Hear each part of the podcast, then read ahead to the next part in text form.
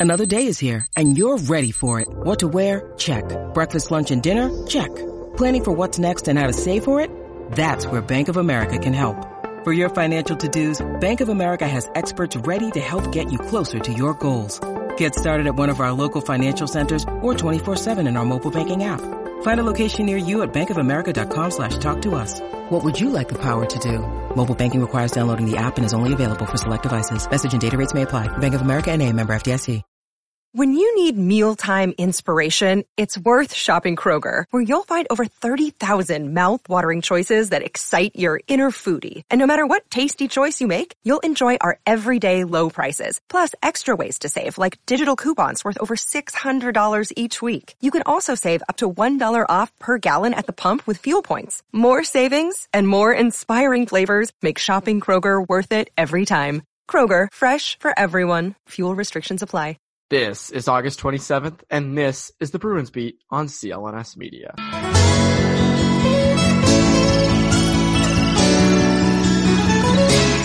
And welcome back to the Bruins Beat on CLNS Media. My name is Evan Marinofsky, and we're back for another week of Bruins talk, and things are starting to heat up. Actually, after last week's episode with Marissa and Jemmy that I did, uh, where we talked about the biggest Bruins disappointments of the past decade, which you should go listen to if you haven't already. But after that, of course, there was uh, Sweeney talking at FanFest. Um, uh, Joe McDonald of The Athletic reported uh, that Bruce Cassidy and the Bruins were engaged in negotiations for a uh, contract extension. So there was some news that broke after, and so things are starting to heat up again. Training camp's right around the corner. Um, I recently had a piece for CLNSmedia.com of the biggest questions facing uh, the Bruins this year, which you should definitely go take a peek at if you haven't already. Um, so this week I had on Connor Ryan who uh, is with Boston Sports Journal and does a terrific, terrific job. He actually got a one-on-one, uh, and a little exclusive with Don Sweeney at FanFest when he was in Leominster, um, where they talked about uh, the negotiations between Brandon Carlo and Charlie McAvoy. He talked about Charlie Coyle possibly being on the second and third line. He talked about a lot of different things that I thought were really interesting. So I said, you know, I got to have Connor on to talk about this. So uh, we kind of dove into this really interesting interview that you may not have seen because Boston Sports Journal is a subscription-based publication, which you should definitely subscribe to. Um, but if you haven't already, we go over everything in this in this podcast. I think you'll find this one interesting, just because there's finally things to talk about, and hallelujah for that. So without further ado, here's my conversation with Connor Ryan. And we're here with Connor Ryan of Boston Sports Journal. Connor, what is up? Nothing much, Evan. What's up with you, man? Nah, can say the same. We're just just counting down the days until the season starts. Um, what have you been doing this summer? Uh, not a whole lot, man. I mean, obviously it's kind of a short turnaround with how late the kind of the season ended and stuff. So pretty much just relaxing, waiting for uh, the year to start up, doing what I can to kind of keep the off season content kind of rolling along. Just had to come by when there's obviously not a lot going on with the Bruins. So it's mostly been like just soaking in all the turmoil up in Toronto and how much they're freaking out about their own cap situation and kind of ignoring what the Bruins are kind of dealing with right now because there's really not a good solution there either. But I'll just focus more on Mitch Marner and what's going on out there. It's a it's a fun thing to watch. It's funny. Uh, you mentioned summer content, and I think you have one of the best pieces of summer content I think, around because there really has not been much mm-hmm. um, at all. So you uh, caught up with Don Sweeney uh, at the Leominster Bruins Fan Fest. Is that that's correct, right? Yep. So you caught up with him there, and you asked him about a bunch of stuff.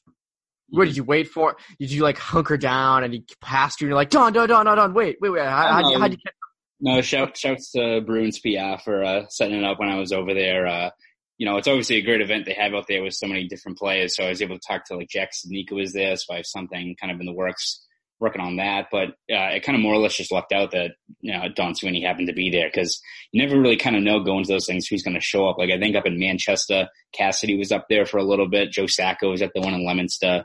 I think they just had one in Hartford where it was like a whole, bunch of guys. It was like Wagner. Uh, Carey, uh, Bjork, whole bunch of guys. So you kind of never know what you're going to see when you get up there, but it just happened to luck out that Sweeney was up there, and thankfully he gave me kind of a couple minutes just to, as you say, kind of talk about a whole different bunch of things that I think people are kind of interesting to see what kind of plays out over these next couple of weeks going into training camp.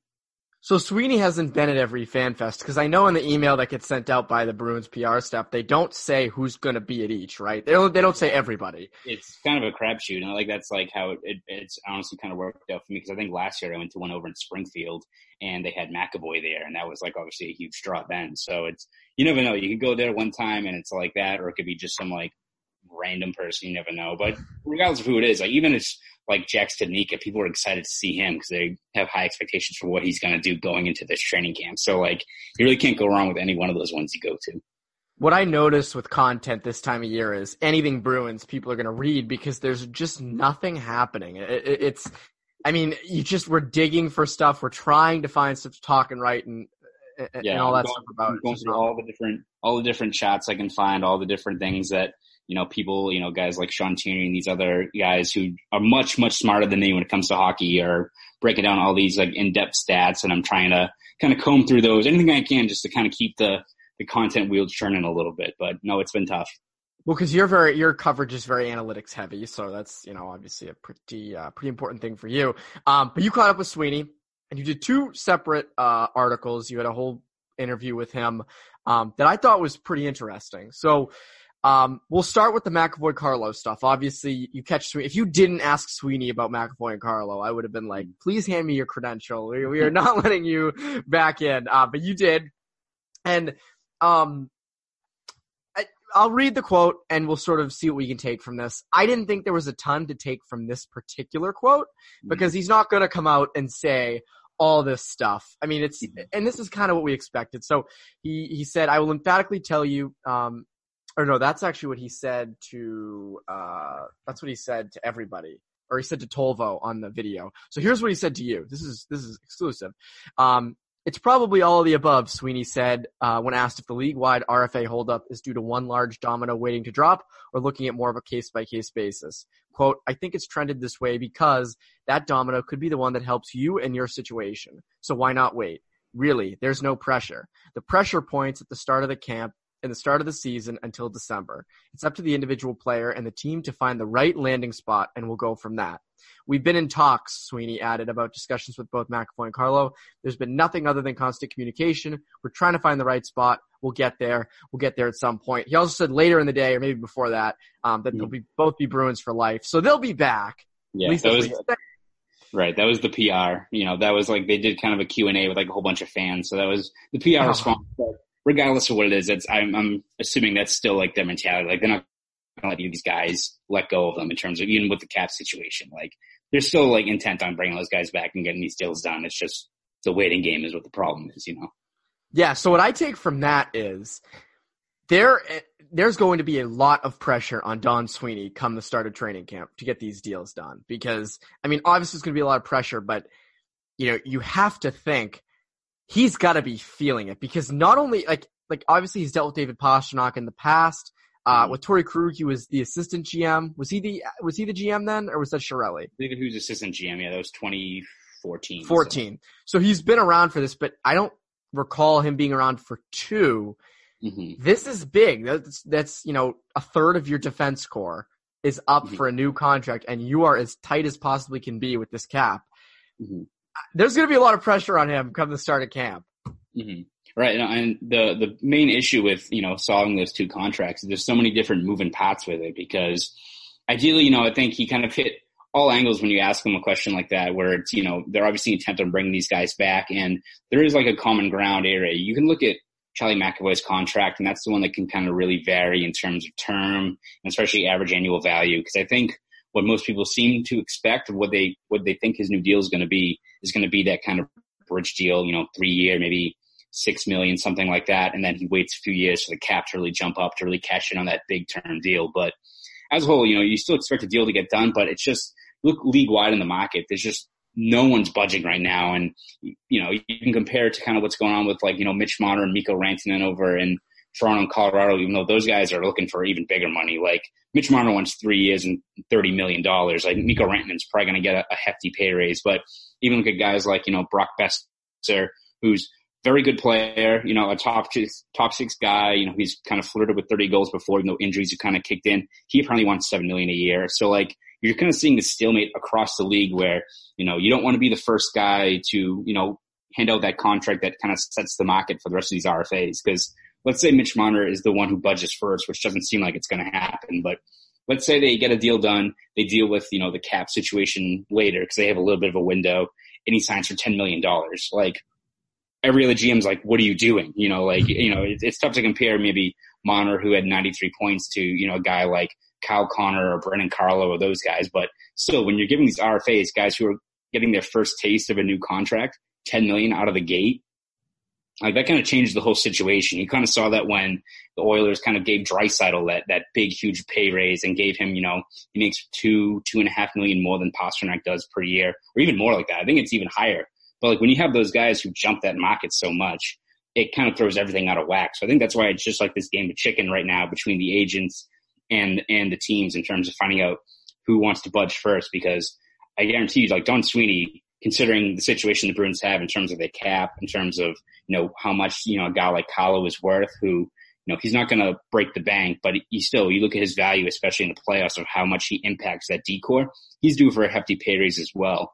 So when you, you know, factor all that stuff in, Don Sweeney's kind of just stuck in this waiting game with everyone else where it's, all right, you can't, you know, you, if you want to, you can sign these guys right now. You have that kind of, uh, you know, in the cap situation, you can go 10% over your cap limit all the way up through the end of training camp. But then once the season starts, you need to get under that cap space, which if they don't have anything lined up, whether it be trading, you know, another defenseman or, you know, the, the back deal, which seems like it's unlikely to happen at this point, then you're stuck between a rock and a hard place. So there's so many different factors. Like if you drew, you know, it's, if like you're Charlie Day and Always Sunny with like that huge cork like the different like, uh, like things point to one another. Like there's so many domino effects and like angles that can go in when you look at how the Bruins are kind of stuck in this situation that honestly most kind of like escape routes they have in order to sign these two guys without, you know, serious repercussions, there's really not that many of them. Like you either have to probably trade a good player or, you know, there, there's no like get out of jail free card pretty much that the Bruins can take in order to sign these two guys without taking away from the current core of this team. Did Sweeney say anything to you about clearing cap space for those guys' contracts? Not really. I mean, I know when we talked to him back, uh, you know, when the start of free agency, uh, he said that he wasn't concerned about the current cap situation in terms of signing both guys without having to do much of anything, which he said that after they really didn't make too many moves during free agency. I mean, you get Brett Ritchie, Par Lindholm for kind of a good bargain. You're not really breaking the bank for those two guys, but still, when you look at the cap space they have, they've got, I think around 8.1 million right now, maybe a little bit more to work with, but you have to imagine that Brandon Carlo is getting, you know, at the very minimum three and a half, probably more. I'd imagine three and a half. I would, four, I would say that. between four and five. Yeah, something around then. And then again, like the McAvoy thing could vary. Like maybe they get him on like some deal where it's you know six, seven years at seven. I doubt he would take that. Like if I was McAvoy, I do a three year, six, six and a half, and then cash out if he hits like the what everyone projects him to be and what I'm sure he thinks he is in terms of a franchise defenseman, he could start getting into that nine, you know, nine and a half million dollar range in another couple of years, especially once Bruins have a little bit more cap to work with. So, but still, when you look at that, you're still looking at probably 10, 10 and a half million with about 8.1 to work with. Like something has to give. And again, it's a tough situation where it's, you know, the, everyone kind of mentions the David Backes contract and how you can kind of get out of that seems like the options are dwindling there. It's not like there's these teams that have this open cap space before that you kind of unload them in, even if you had to give away a prospect or something to do it. Like Ottawa already took on Ryan Callahan's contract, so that's a one guy who everyone pointed to as Ottawa as the team you could kind of dump that contract off to. Really not there anymore. So mm-hmm. like now it's you're looking at Kevan Miller, John Moore, maybe one of those guys, or you know you can get more drastic. And people mention like you know, like Torey Krug or something like that, which like shame on the Bruins if your cap is that bad and you bungled it this much that like you have to use Torey Krug as a salary dump. So that's a dude who very well is going to probably eclipse, you know, 50, 60 points again, be one of the key cogs on a very, very good power play. Like you don't use that guy as a cap dump, you know? Mm, yeah, I think the only reason they would look to trade him is to get something if they don't have the money to sign him next offseason. But again, I think it's the wrong move to let him go. Um, you mentioned evolving wild uh, projecting the contracts for next season, Carlo's six years, 4.3 million annually. McAvoy six years, 7.25 million annually. Uh, there's a thing you mentioned though in this in this piece that I think is really interesting. I agree with. Uh, you said it can be a gamble for Sweeney to wait and see what other teams slash players settle on. However, as a jolt to the market, uh, could put an already cap stranded B's into an even greater bind. I think if Sweeney really wants to be bold, maybe setting the market isn't the worst thing in the world for him because then it's like you are in control of the market, you're in control of the cards. Might not be the worst considering he has two very important pieces up. I uh, um, other teams with two guys up, it's just the Winnipeg Jets, right? Because they have Laine and yeah. Connor. That's the only team yeah. with up, right? Mm-hmm. So yeah, so wouldn't be the worst. I don't, I don't think it'd be bad for him to control the market. No, absolutely. And when you look at the two guys again, two guys who are very, very important to the the Bruins and you know their success both this year and years ahead. But they're also not two guys who you expect to kind of set the market for what these other guys are. It's not like you look. Most of the other RFAs, mostly you know high scoring forward. So like you know Brayden Point, Matthew Tkachuk, you know Kyle Connor, Patrick Laine, as you said. You know Brandon Carlo is a you know a reliable like second pairing like PK shutdown guy Charlie McAvoy is, you know, a, a budding, you know, top pairing, like franchise defenseman. But if you want to bring in, you know, the, how he's lost games to injury, which I really don't kind of hold against him because a lot of those are kind of freak injuries anyway. But he's a guy who's not like, you know, I'm trying to think of like a comparable of like, you know, this isn't like if Seth Jones this year is going to hit the market where the guy plays 27, like 27 minutes a night, you know, is already averaging like 40 points, you know, a season, something like that. So Norris Trophy candidate. Yeah, like Sweeney could very well go out and sign those guys and, you know, not really impact the market where like another team's like, oh my God, you know, they gave Charlie McAvoy six and a half million on a bridge deal. That's not going to throw everyone else out of whack because you imagine mm-hmm. Brayden Point, Tkachuk, all these guys are going to get paid. If not that, probably a lot more, especially as these high scoring forwards. But I think the biggest issue for Sweeney then is even if you you know, let's say you sign those guys to the, those contracts where it's, you know, 4.3 for Carlo and, you know, seven for, for McAvoy, which I, I doubt you take as a long-term deal. But say it's something where it's like $10 million combined for next year for those two guys and you're like two and a half million over the cap. They've got all the way to the end of training camp to go over that cap limit to, you know, to work with. And then kind of, you know, it's pretty much you sign those guys, then you deal with the repercussions later. You have a little bit more of a window to free up that cap space. But then you're going to put yourself in a bad spot because say you need to trade someone. Now a team knows that you need to get under the cap limit. They could like just very much hold you for ransom. Like, oh, you yeah. like we'll take Kevan Miller's contract. Like a team, you could sell, you know, a team on getting Kevan Miller if he's healthy, where he's, you know, a veteran guy, PK, you know, a tough guy who really can round out a D corps. If a team knows that the Bruins like need to get under that salary cap, it's like, oh, how about another? Want to lump another prospect in on that? Like, that you kind of put yourself in a bad situation that way as well. So it's very much damned if you do, damned if you don't. Where all right, you don't want to go down to the wire with these two guys, Carlo and McAvoy, if you're Sweeney, obviously. But then if you also sign these guys early and deal with that cap situation later, it can also come back to bite you. Like there's really no good like easy solution. There's no like easy like trade they can do just to like free up cap space and sign these two guys. Like, and again, I don't think they're very far off in terms of these negotiations with the contracts. It's not like I think these guys are asking for 10 million. It's, it's not like a Marner situation where like you're hearing, oh, you know, Carlo's looking at, you know, Zurich or anything like that. You know? but like, it's still not a, like an easy situation for them. There's so many different angles you can take and positives, negatives, all that stuff. That's kind of what makes it interesting is that there's no set way that any of this is actually going to work. Um, something else I think could come back to bite the Bruins, uh, and, and, and Sweeney spoke to you about this, uh, so he said, quote, and this is on the topic of the short turnaround. He said, we've been in touch with our coaching staff and how we're going to approach it, keep them off the ice for a while and make sure they're good mentally and physically. So we're just going to address it head on and be very, very open and frank about their workloads. But again, the mental part as much as the physical part, I think we have to make sure that we have good communication with them. Right there, he's hinting at they're starting the season off slow. I, you know, if you look at the beginning of the uh, beginning schedule, I've said this a couple times on a couple podcasts. Um, October looks awful for them. They yeah. start out west. Now that might help in terms of team building and chemistry, but mm-hmm. on the in the short term, that's not going to look great. Um, and then they come home. They play. They do a home and home with Toronto. They have Tampa. They have St. Louis. Then they have the Rangers. Um, mm-hmm. I think the first game at home is against the Devils. That's a good team. So yeah. it is. It feels like it's brewing. And, and, and, and, and, you know, things are going in the favor of they're going to start really slow. And they did in 2011, 2012 um, after they won the cup in 11. And again, like people are going to say, well, they won the President's Trophy in, in 13, 14. Well, that was also after a lockout shortened season where with the playoffs and regular season combined, they didn't even play a full regular season. So, um, I think they're going to start slow, not just because the cup hangover, but that schedule at the beginning is tough. And I think what Sweeney said to you is kind of code for we're kind of getting the guys ready. We know that we're not going to come out that hot out of the gate.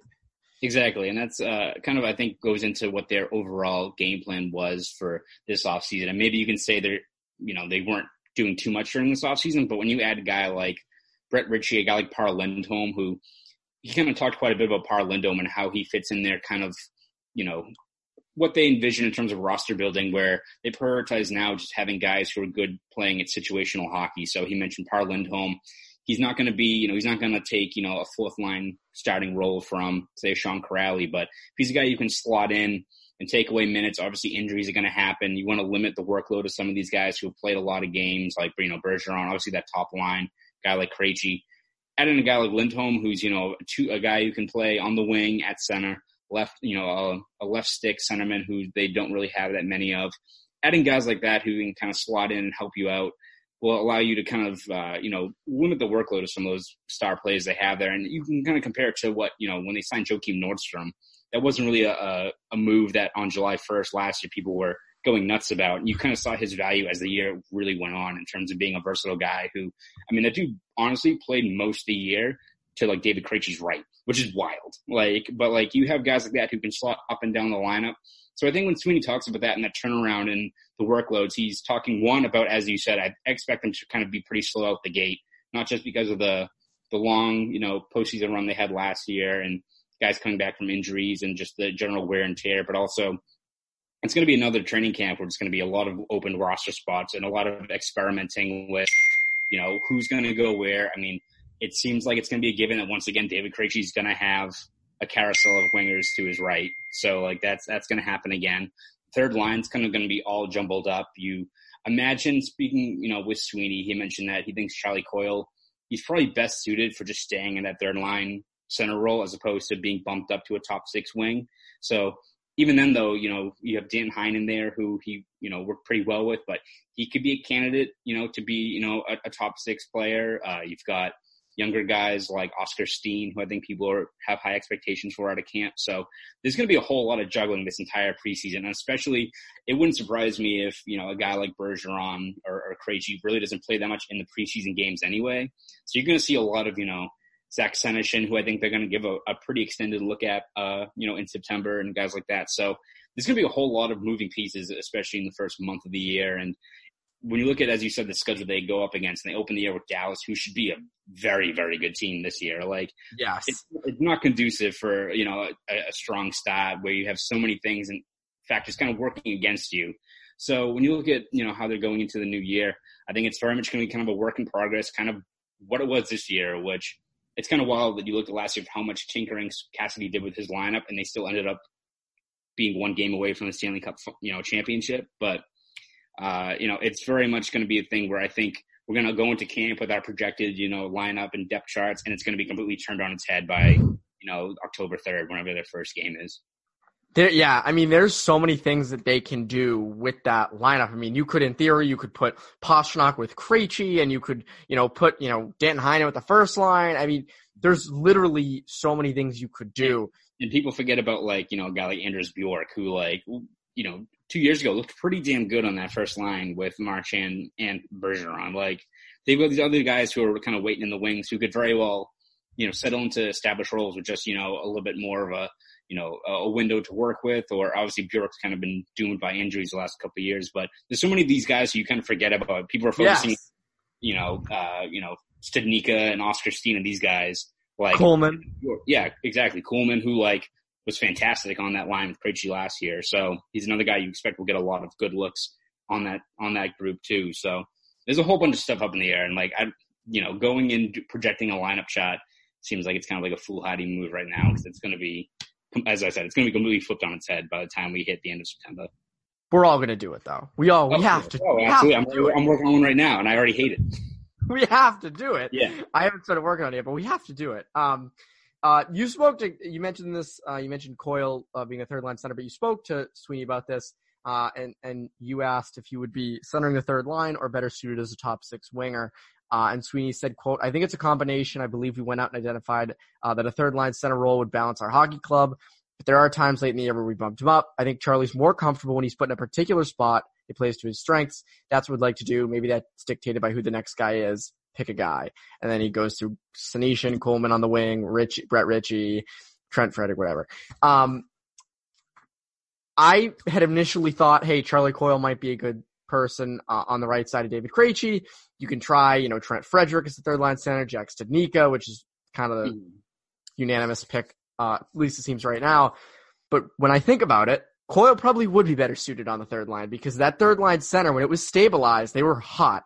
And then you have three because this obviously I don't think it's secret to anybody. The center is more important than the wing in hockey. Hockey 101 right there. So having a better having a better third line set having a third line center is better than having a um, second line uh, right wing that you can pretty much they have all these guys they can cycle through. If one guy doesn't work, you can move to the next. It's just if Kuhlman, oh he doesn't work, oh we'll go to Bjork. Oh he doesn't work, we'll go to Senyshyn. Oh we'll go to Peter Cehlarik, or we'll go to Brett Ritchie, or we'll go to Karson. I mean, just the list is endless of these people. Right.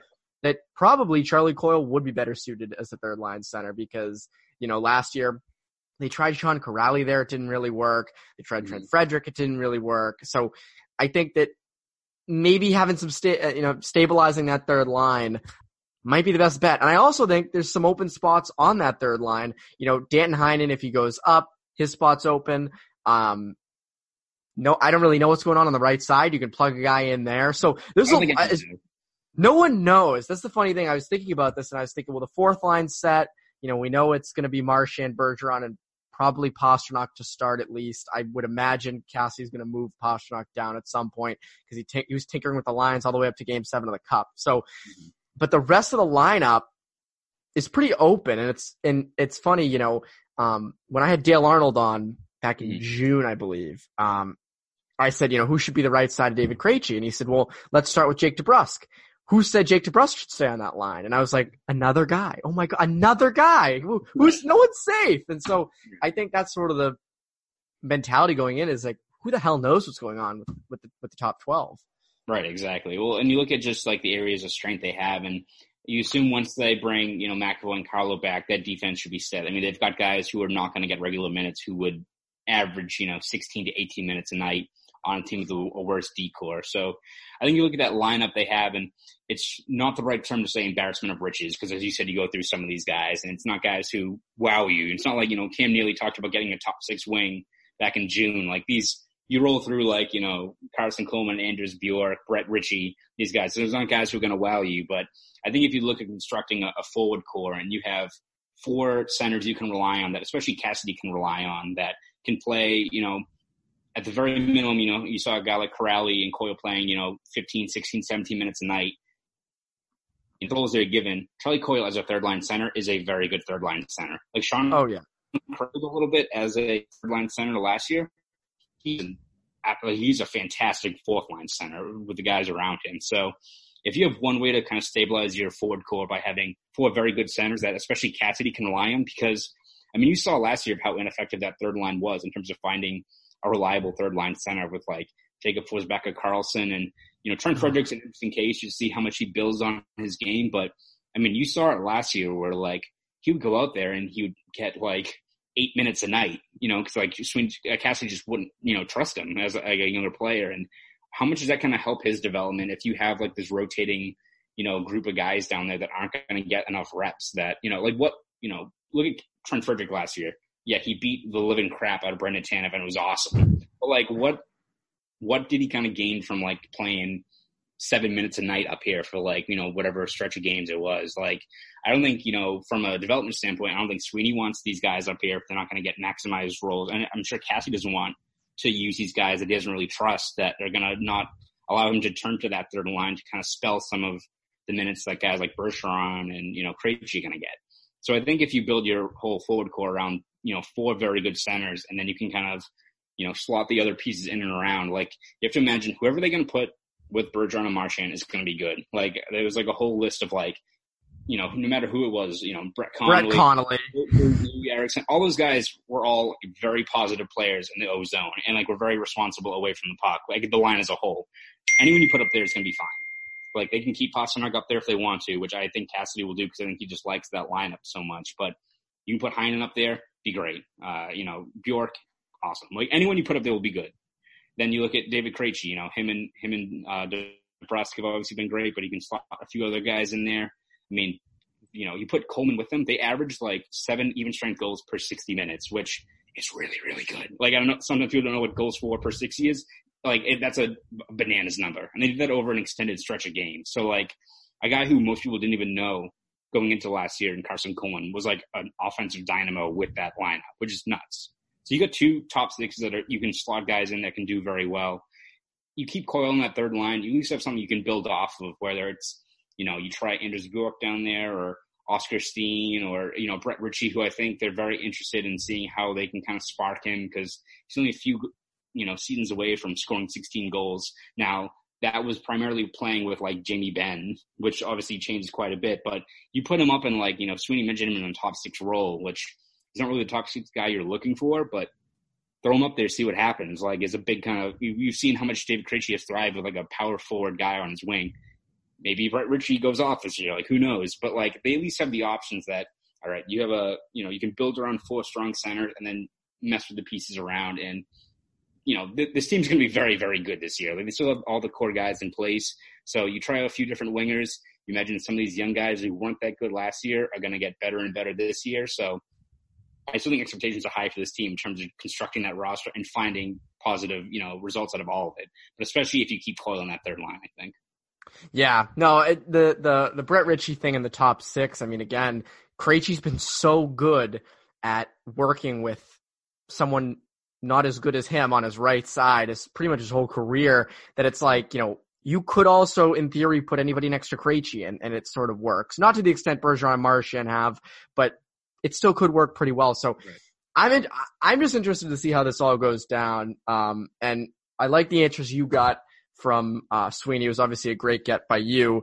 Um, before I let you go, is there anything you would like to plug? Uh, not really. I'm working on a few different things right now, but I think we've hit like the complete dog days of like the last week of August where like you're just trying to save up. You know, we're only a few weeks away from probably captain's practice, which gets underway before training camp. So I imagine, will probably be either late next week or early the week after that. So just gearing up for that and be going through a few more, uh, you know, charts and all that fun stuff. Uh, but no, I'm just, if you want to follow me, you can follow me at uh, Connor Ryan underscore 93. I have horrible GIFs. I, the uh, worst. I, know, I know you're well, well versed in all the horrible GIFs I can make now, but, um, but yeah, no, just follow me on there. Uh, you can follow us at BSJ, Boston Sports Journal. Uh, we'll still have content kind of rolling all the way up to the start of the training camp. And subscribe to the Boston Sports Absolutely. Sports Journal. So that too. It's funny. We we talk about gifts. We could do a whole podcast on gifts. I mean, I we, me and I mean, you were probably. I'm already, I'm already very excited for the new year. Just I've got got some stuff schemed up. So you can only do I, some. You can only recycle so many things after a last year's run. So you gotta switch it up. So now I'm excited to break out a few of them. Now that I have like the the thing that I can put someone's face on a GIF, like as you're well aware. It's uh, I know nothing about that. Yeah, um, but it'll be a fun no, year. I'm looking forward to it. Yeah, no, it's always fun. We're the only two that really GIF anything, right? It's I don't think there's anybody else. I mean, Pete Blackburn, but like on the Bruins the beat, it's really just us, right? It's just us. Like as the game is going on, have like a little window open that's like not loading because the TD Garden Wi-Fi is like, uh, you know, completely terrible. Yeah, but that we're that the, is the dedicated in game to to do that. That's the worst feeling when the stream goes down on your laptop and you're just like, "What the hell am I going to do now?" Because it's just it's the most helpless feeling. I think it was after Torey Krug lit up Rob Thomas, and I think like my like Wi-Fi completely crapped out because like everyone in the entire like garden was like tweeting about it. So like I was losing my mind. Like, like late too. So like you're trying to obviously watch game one, uh, game one, game two of the Stanley Cup final at the same time, but like like goddamn, like I was just like losing my mind as I was going on. So looking forward to more again this year. I have to figure out how to put stuff on faces for uh for the gifts because you know I got I got to be able to counter this. I can't just you know sit here helpless. I got to counter. I look forward I look forward to your submissions then because uh, you've gotten kind of the short end of this. So I have to pick on like a few other people. You're you're I don't know why you're the target, but I'll just because I like being the target. I don't mind it. I think it's fun. It keeps things it keeps the Twitterverse going. The stiff arm um, one was too far, but oh, I thought it was funny. I that took what did take like five seconds to make. Oh, of course, yeah. No, not I, let's let's be clear. Not a lot of effort goes into these gifs. Nothing. There's no effort. It's like whenever I tell people like I gift the whole game, they're like, "You gift the whole game," and I'm like, "It, it takes like maybe yeah. 30 seconds maximum right. for each one." So don't. We're not. We're not. Uh, we're not performing brain surgery over here. Anyways, uh, Connor, thank you so much for joining. Um, obviously, we look forward to your stuff throughout the year. Subscribe to Boston Sports Journal. Uh, and for CLNS Media, I'm Evan Marinofsky. Have a great rest of your summer.